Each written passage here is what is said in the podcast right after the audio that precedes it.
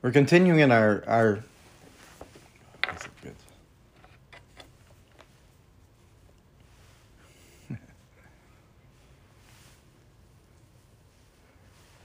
We're continuing in our study of um, of uh, our Power Up series, praying with the Apostle Paul, praying the Scripture. I've been using this imagery uh, that Paul himself uses to talk about the work of God. In 1 Corinthians 3 6, Paul says, I planted, Apollos watered, but God gave the increase.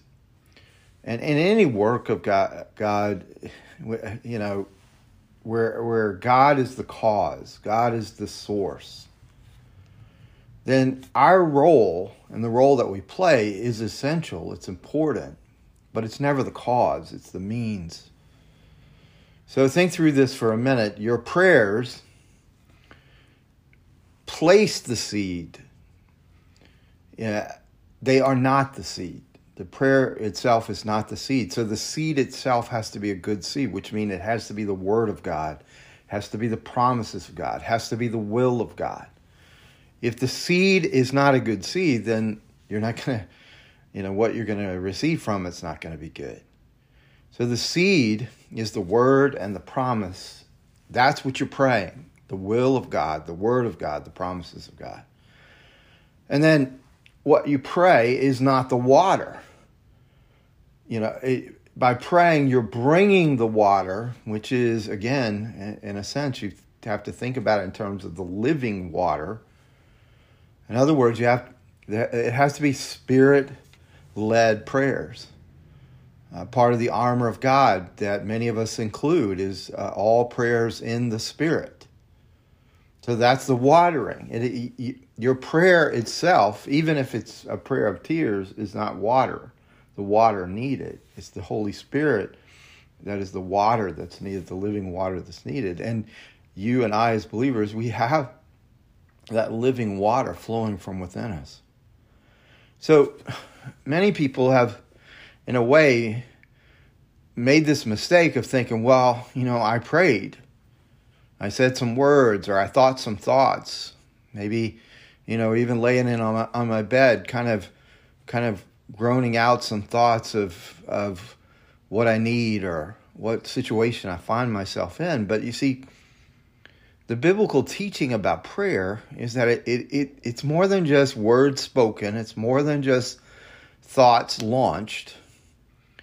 It's a relational process that has to do with the connection between a believer and God, but also has to do with the relational connection between children and their father.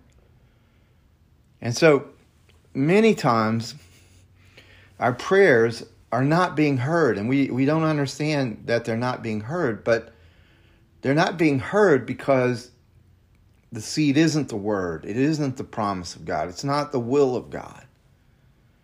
And so often the the ineffectiveness of our prayers have to come with the fact that we haven't we haven't really understood his word and so there, therefore we're not really praying his will. But that's not the only you know that's not the only cause. And today we want to begin to look at at, at, at what ch- turns all this around. But a lot of times the way we ask or how we ask what you might call the spirit of the one who is praying, or the spirit of the supplicant. That's kind of an old word for for a person praying. Well, the spirit itself is not right. So you see, if if if I'm watering in selfishness, or I'm watering in pride, or I'm watering in self-seeking, then this will hinder the answer. Am I really praying for my own pleasure? Am I pr- praying for my own glory? Or am I beginning to understand that for prayer to prevail, it must be asking for the glory of God? And that can only happen if I'm willing to live for the glory of God. So, in a way, this is what I've learned is that sort of the the ultimate trust given to God is when I say, what Paul says here in the prayer in Colossians 1 9 through 13. is I so trust the purposes, the will, and the glory of God. I so trust that that I will live my life to please Jesus in every way, including my prayer life. And I and I'm doing it not not in a way out of uh, obligation or duty, but I'm doing it because I really believe that that this is the way that my life will be its fullest, its most meaningful, satisfying. It'll have reality to it, it'll have beauty to it, it'll have a lasting, sustainable glory to it.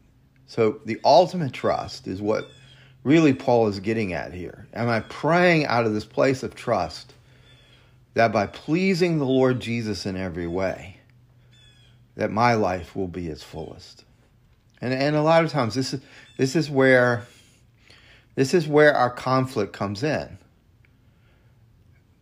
Is he here to serve me so that I'm fulfilled, so that I'm satisfied, so that I'm safe, so that I'm, you know, comfortable? Or am I here serving him no matter what, pleasing him in every way? And and it's a question that in every crisis and every trial that comes up, will I will I yield? Will I surrender to pleasing God? Will I continue to live for his glory? Will I, you know, in my prayer life, will I plant the seeds of his promises? Even if it takes a long time, will I water in the Spirit, even though it takes a long time? And that's why Paul, his prayers are so helpful to us because he says, I have not stopped praying.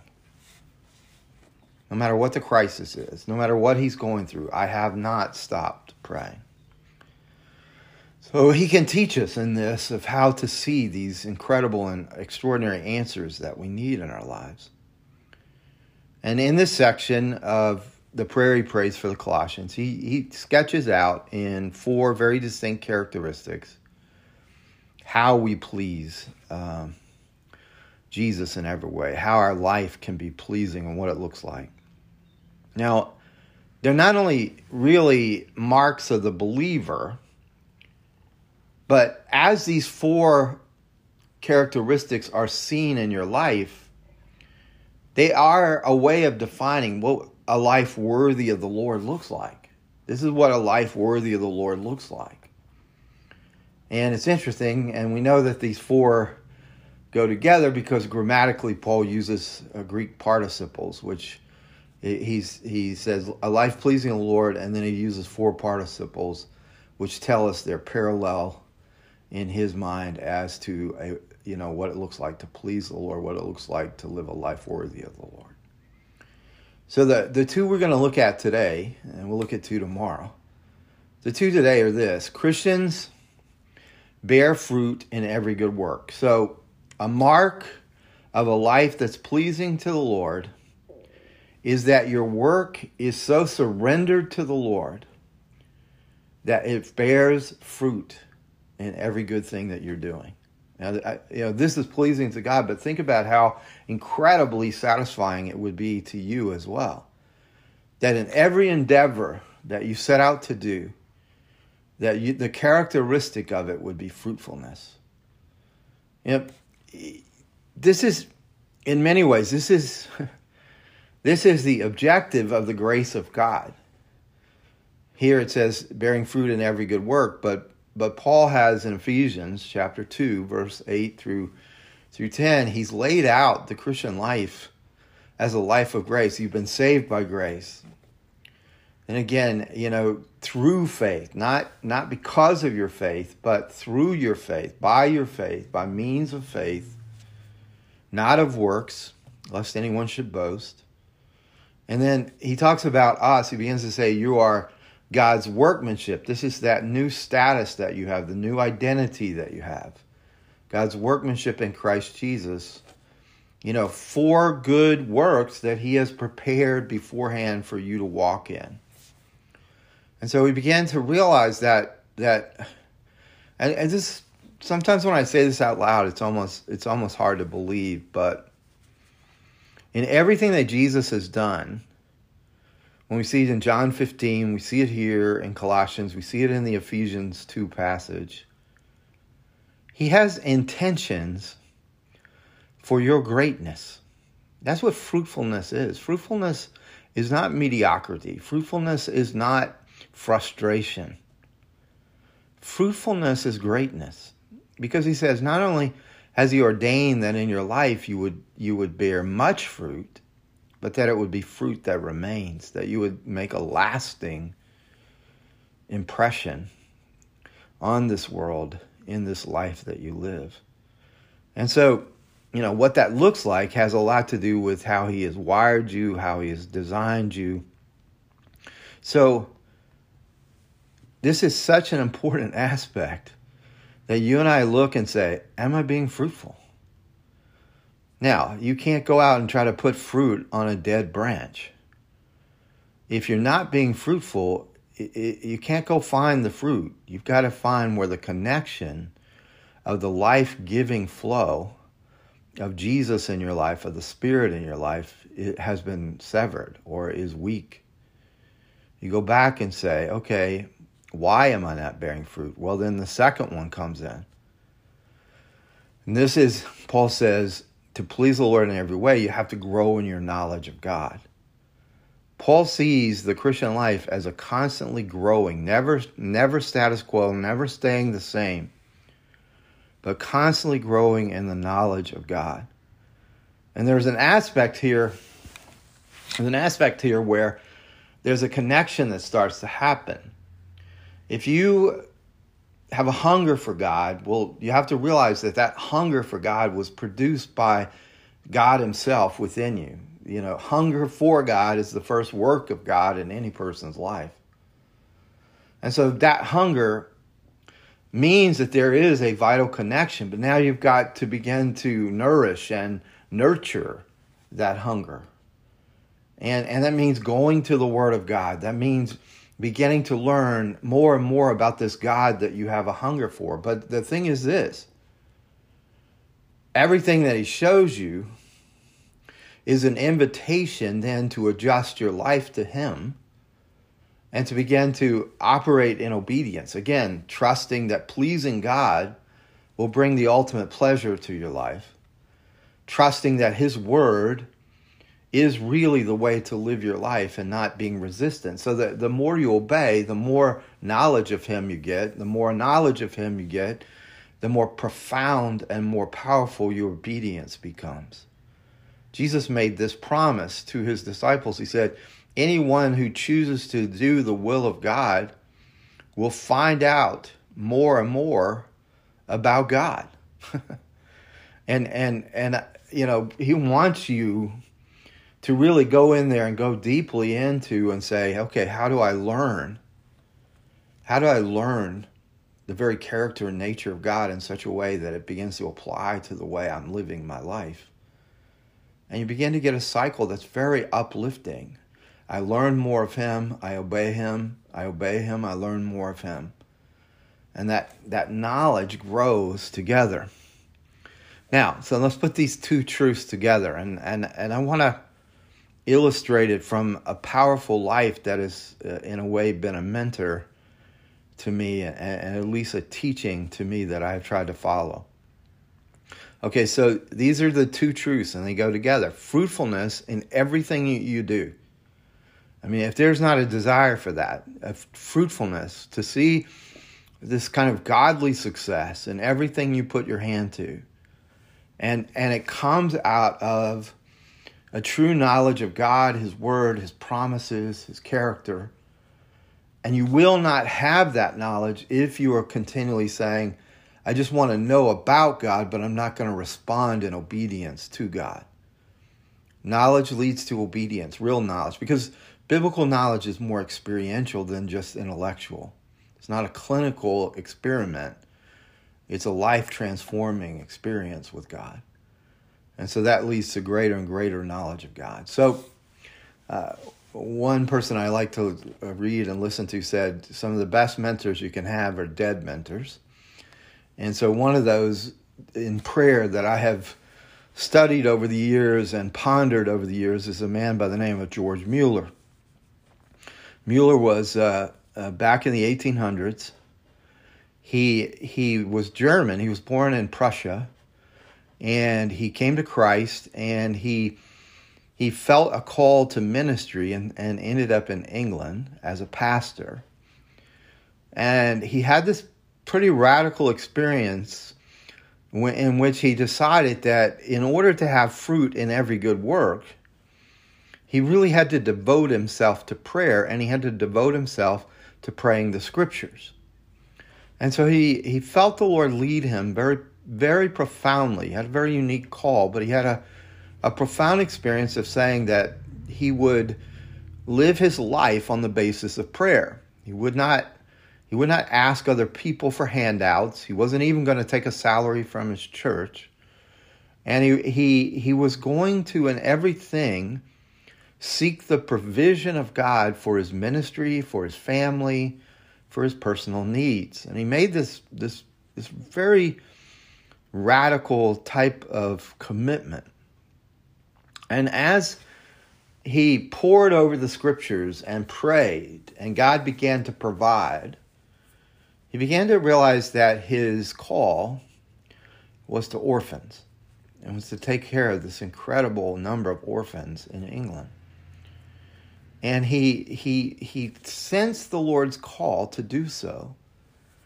And through prayer and through through waiting on the Lord, he opened a home for orphans and he began to accommodate 300 of these orphans, which is a significant number. But then, as he was uh, praying and searching uh, the very heart and will of God, he sensed the Lord uh, leading him to ask for more. Okay, remember, I planted, Apollos watered, but God gives the increase. So he's planting the seed of God's promises and, and his word.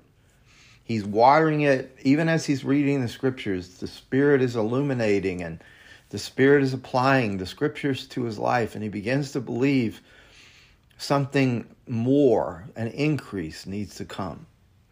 And so he's thinking about a second home for orphans.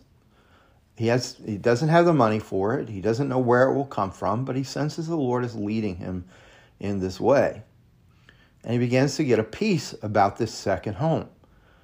And here's, here's what he writes He says, I could wait for years by God's grace, were this his will, before even taking one single step toward this second home, or even speaking to anybody about it. And on the other hand, I would set work tomorrow were the Lord to bid me do so. See, he's laying it out the way I'd like for you to see that Paul is laying it out. If you want to be fruitful in every good work, there are times when the, the Lord hasn't given you clarity and you don't run ahead of Him and you wait on Him. Even if it takes a long time, you wait on Him because His timing is what's going to bring the fruitfulness. But then He also says if it is clear that you're to set work tomorrow, then you do it. You move quickly. Again, the one who is causing the fruitfulness is not you. But you can resist the fruitfulness by not being responsive. This, in many ways, is, is, is how a person begins to realize you know the Lord, the way that Paul is talking about growing in the knowledge of the Lord. Now, listen what he says. This calmness of mind, this having no will of my own in the matter, this only wishing to please my heavenly Father in it, remember, to please the Lord in every way this only seeking His and not my honor in it. This state of heart is the fullest assurance to me that my heart is not under a fleshly excitement, and that if I am helped thus to go on, I shall know the will of God to the full. But while I write this, I cannot but add at the same time, see, you don't you don't extinguish the passions that the Lord gives. You listen to the passion that He has about working for the Lord. I do crave the honor and the glorious privilege to be more and more used by the Lord. You see, he's not he's not craving the the glory, he's not craving the fame or the approval of others, but he has found that there is fruitfulness in being used mightily of the Lord. So here's what he said, here's what he wants to do. I desire to be allowed to provide scriptural instruction for a thousand orphans, instead of doing so for the 300 I currently teach. I desire to expound the Holy Scriptures regularly, regularly to a thousand orphans. I desire that it might be yet more abundantly manifest that God is still the hearer and answerer of prayer, and that He is the living God now as He ever was and ever will be, when He shall simply, in answer to prayer, have condescended to provide me with a house for 700 orphans and with means to support them. This last consideration is the most important point in my mind. The Lord's honor is the principal point with me in this whole matter.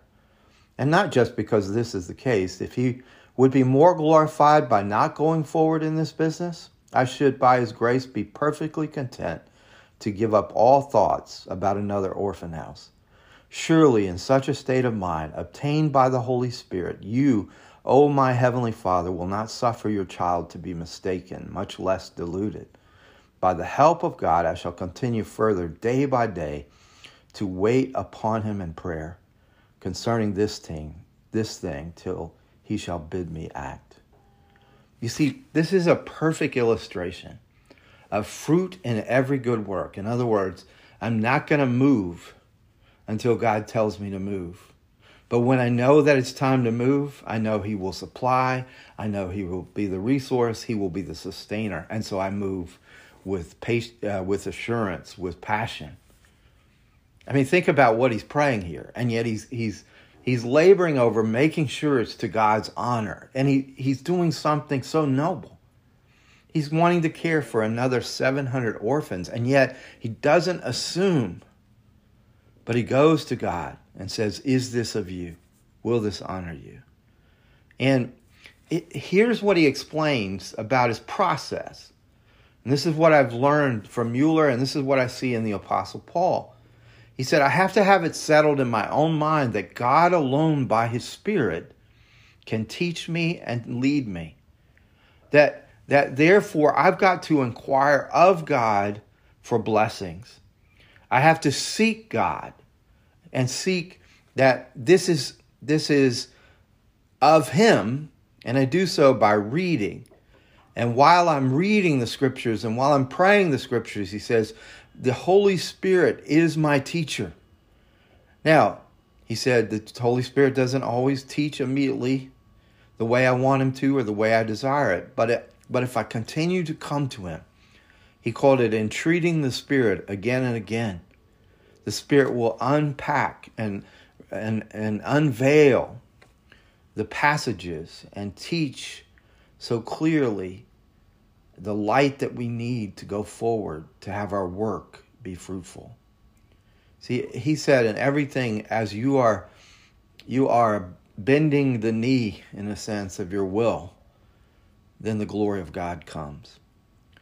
And I just think this is so powerful because this is this is Mueller talking about a process, this relational process of fruitfulness in his work. He he was able not only to build and uh, sustain the second house, but later uh, on he was able to do five, six more houses, and he was able to take care of by prayer through the resource of God. Was able to take care of thousands of orphans. Here's here's what he writes about that in um, towards the end of his life. He says, "When I began the orphan work in 1835, my chief object was the glory of God." By giving a practical demonstration as to what could be accomplished simply through the instrumentality of prayer and faith. Now, I just sense that that is what the Lord's asking of us is to give a practical demonstration of what can be accomplished simply through the instrumentality of prayer and faith. Again, our prayer isn't the seed, but our prayer plants the seed. Our prayer isn't isn't the water, but our, our prayer brings the Spirit of God to water the seed so that God can give the increase. And and what kind of benefit? You see, Mueller was thinking not only the benefit of the orphans. He was thinking of the benefit of the whole church of Jesus Christ. He wanted the whole world to see the reality of the things of God, showing that God is the living God. And this is the interesting thing is even though Mueller's ministry was to these orphans, listen what happened. Multitudes of sinners have been benefited by this work. The larger work has grown, the greater has the, the larger the work has grown, the greater has been the blessing. Bestowed in the very way in which I look for blessing, for the attention of hundreds of thousands has been drawn to the work, and many of ten, many tens of thousands have come to see it.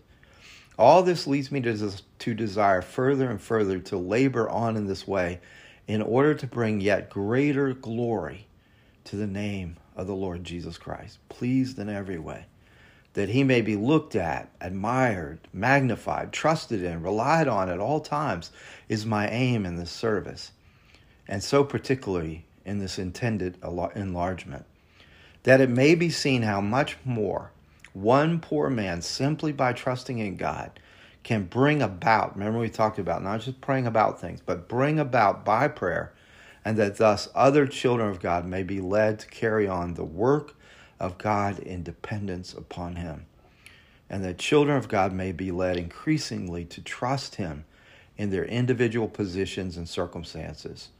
Therefore, I am led to this further enlargement. Uh, it is so moving to me as I look at the lives of those who have gone before us and who had circumstances and faced circumstances not unlike our own, but who decided that their way of going about it is they were going to pray the scriptures. They were going to be led by the Spirit. They were going to pray in the Spirit. And they were going to see answers. And here was one man who made that his life's work. And God was glorified and Jesus was pleased. He, he gives a little uh, uh, three step or kind of three element uh, viewpoint about about this aspect of fruitfulness in every good work and the knowledge of God. Listen, listen what he says. This is step one, he says. Be slow to take new steps in the Lord's service or in your business or in your families. Weigh everything well. Weigh all in the light of the Holy Scriptures and in reverence of the Lord. Step two, Seek to have no will of your own. In order to ascertain the mind of God regarding any steps you propose taking, so that you can honestly say you're willing to do the will of God if He will only please to instruct you. Have no will of your own. Weigh all things in the light of the Scriptures, in the light of the Spirit of the Lord. And then step three. But when you have found out what the will of God is, seek for his help. And seek it earnestly, perseveringly, patiently, believingly, expectantly, and you will surely, in his own time and in his own way, obtain it. Wow, powerful words, huh? How often do we come already knowing what our will is and trying to bend God to our will? How many times do we hear clearly from God and yet we do not do what he's asking us to do. And even as we're doing it, we're not necessarily asking him for the kind of help that Mueller talks about. That we continue to pray perseveringly, patiently, believingly, expectantly. There's a story, there are many stories about Mueller's life that are interesting in terms of his prayer life, but there's one that really illustrates how powerfully not only the big picture, but the little picture of his prayer life became. He was uh, scheduled to speak in Canada, and he had to get from Plymouth, England to Canada on a boat. And the fog had set in in Plymouth, and he knew that if they didn't leave, uh, he would be late getting to the conference. So he went to the captain, who was a believer, and he said to the captain, Captain, we need to pray because I need to get to Canada and God will hear our prayers and he will lift this fog. And the captain, though he was a Christian, did not believe that prayer would lift the fog. So Mr. Mueller began to pray, and the captain, you know, was kind of feigning prayer, but he didn't believe the fog would be lifted in any way. So Mueller finished praying, And he looked at the captain and he said, There's no need for you to pray. Mueller was praying out loud. There's no need for you to pray. You don't believe, and so therefore your prayer would not be very effectual anyway. And he says, Besides, God has already heard my prayer, and the fog is lifted. And the captain and George Mueller went up on the deck, and the fog was completely gone. And the captain was just utterly amazed. You see, even before, because of, of how he had learned to listen to the Spirit, pray in the Spirit, expectantly, faithfully, he, he knew before he went up on deck that the fog had gone. And, and, and it had. And the captain was amazed, and the story was told, you know, down till this day. It's not just praying about things, it's bringing things about by prayer. But these things need to be those things which please the Lord in every way. And what we learn today from Paul's prayer is it pleases the Lord in every way as you grow to know what it is God wants to do in your life. And you begin to believe with all your heart. Then you'll know what to ask because you'll know His will. But one of the things He wants more than anything else, and one of the things He set up for you, is that your work, every good thing that you do, would be fruitful that there's a greatness in you that's waiting to come out. But the origin of that greatness is not of this world, it's not physical. The origin of that greatness is spiritual. That's why prayer is essential. It bridges the gap between the spiritual and the physical, between heaven and earth.